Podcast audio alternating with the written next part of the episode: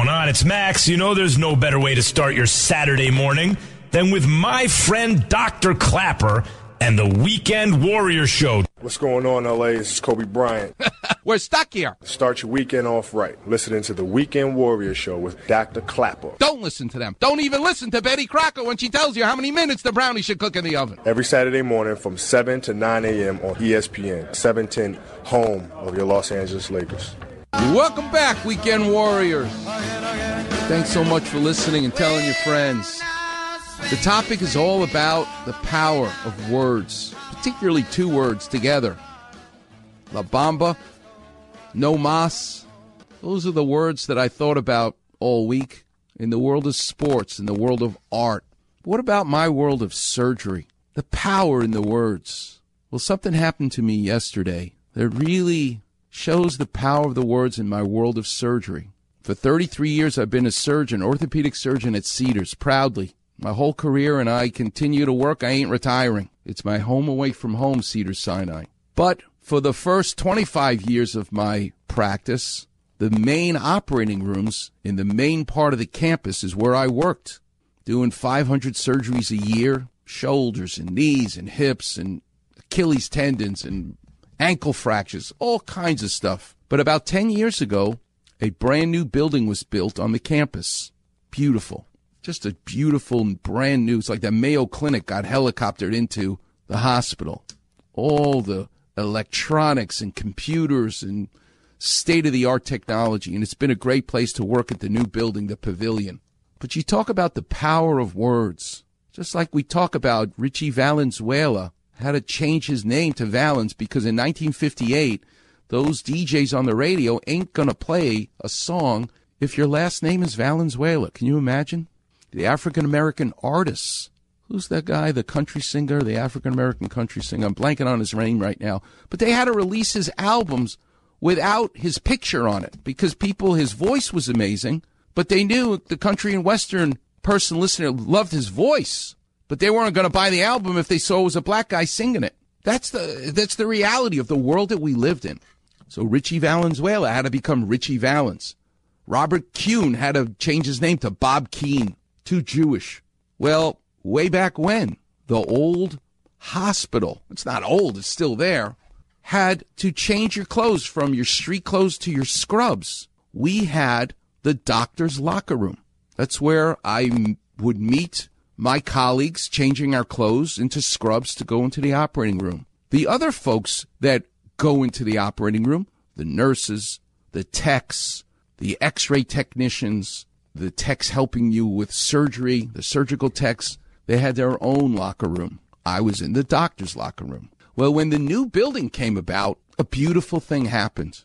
It was the elimination of that separate locker room just for the doctors. And I say a beautiful thing because I'm the son of a carpenter and a nurse. I I feel very connected to my roots. Fancy schmancy is not in my vocabulary. And so now in the new building with all the new technology, there's a single male locker room, and that's what it's called. And I now was changing from my street clothes into my scrubs with everyone else. There was no distinction that it was the doctor's locker room. And the beautiful thing that would happen is occasionally I would be done. I'm usually done four o'clock, five o'clock, sometimes six o'clock, 10 hours of surgery, 12 hours of surgery, twice, two, three times a week. It's been my career. But occasionally, surgeries would end sooner. And in the new building 10 years ago, I remember being there specifically one day at 2.33 o'clock when the shifts change. I don't have shifts. I'm a surgeon. I work till the work is done. But when the shift would change, I'd be in the locker room with the techs, the guys who move and women who move the beds around, the surgical techs in the operating room. I was with everyone else, changing my clothes. And not too far from my locker room, my locker, which I was assigned, was a man, and I think his name is Roy. And I'm embarrassed to say it, I don't even know his name. But I'm changing my clothes, and listen, life gets interesting when you're looking at someone in their underwear. All the facades are gone. He's going to be leaving the hospital to go to his home, and I'm going to be leaving mine. And you can tell I like people and I like to talk to them, so I made eye contact with him and I said, Going home. Yes, doctor, I'm going home. And somehow this hello, how are you relationship grew. He called me doctor, and I would say sir. I mean, I just had that. I never learned his name. He probably knew that I was Dr. Klapper because it's pretty clear. But we would smile, we would nod, and then one day we actually somehow mentioned that maybe because of grandchildren, we mentioned that he was going to be having to go to his grandson's birthday party or something like that. But it became more and more the barriers between us went away, and I would see him all the time. Somehow the conversation must have led to how old you are. And I told him how old I was. He told me how old he was. And it became clear that he and I were the same age. And so as I would be going to the five surgeries a, a day that I would do, usually two hip replacements, three knee replacements, but all kinds of other surgery, ACL surgery, rotator cuffs. As I would be going from one room to another, I would be seeing him moving empty beds, clean beds, dirty beds, doing what he needed to do for his work. And I always smile and say hi to him. Well, yesterday he came up to me and I'm walking one way, he's walking the other way. And the usual, I just nodded my head and I went through these double doors. He said good morning to him and he went the other way. And then before the double doors could close, I hear him say, Oh, doctor.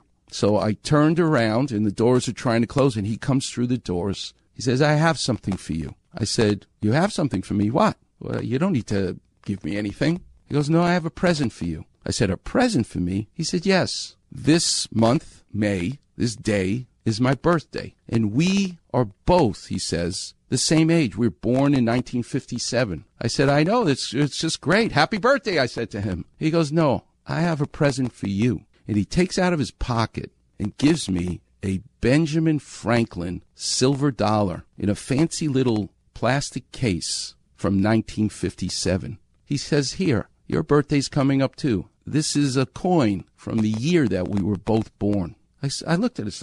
Like, you don't have to give me this thing. No, no, no, no, no. Happy birthday. You'll be in July. Mine is today. I got this for you. And I like looked at him. I, I didn't even know what to say. For a guy like me who's filled with words, who likes to say things and talk, I was at a loss for words. I didn't want to give it back to him because that's rude. He got it for me, so I put it in my pocket. And the reason I'm telling you this story, other than it's incredibly touching, is there's a power in that word, those two words, doctor's locker room. Because a beautiful thing happened 10 years ago when Cedars built this billion dollar new building called the Pavilion. They changed the name. The power of words is now the men's locker room.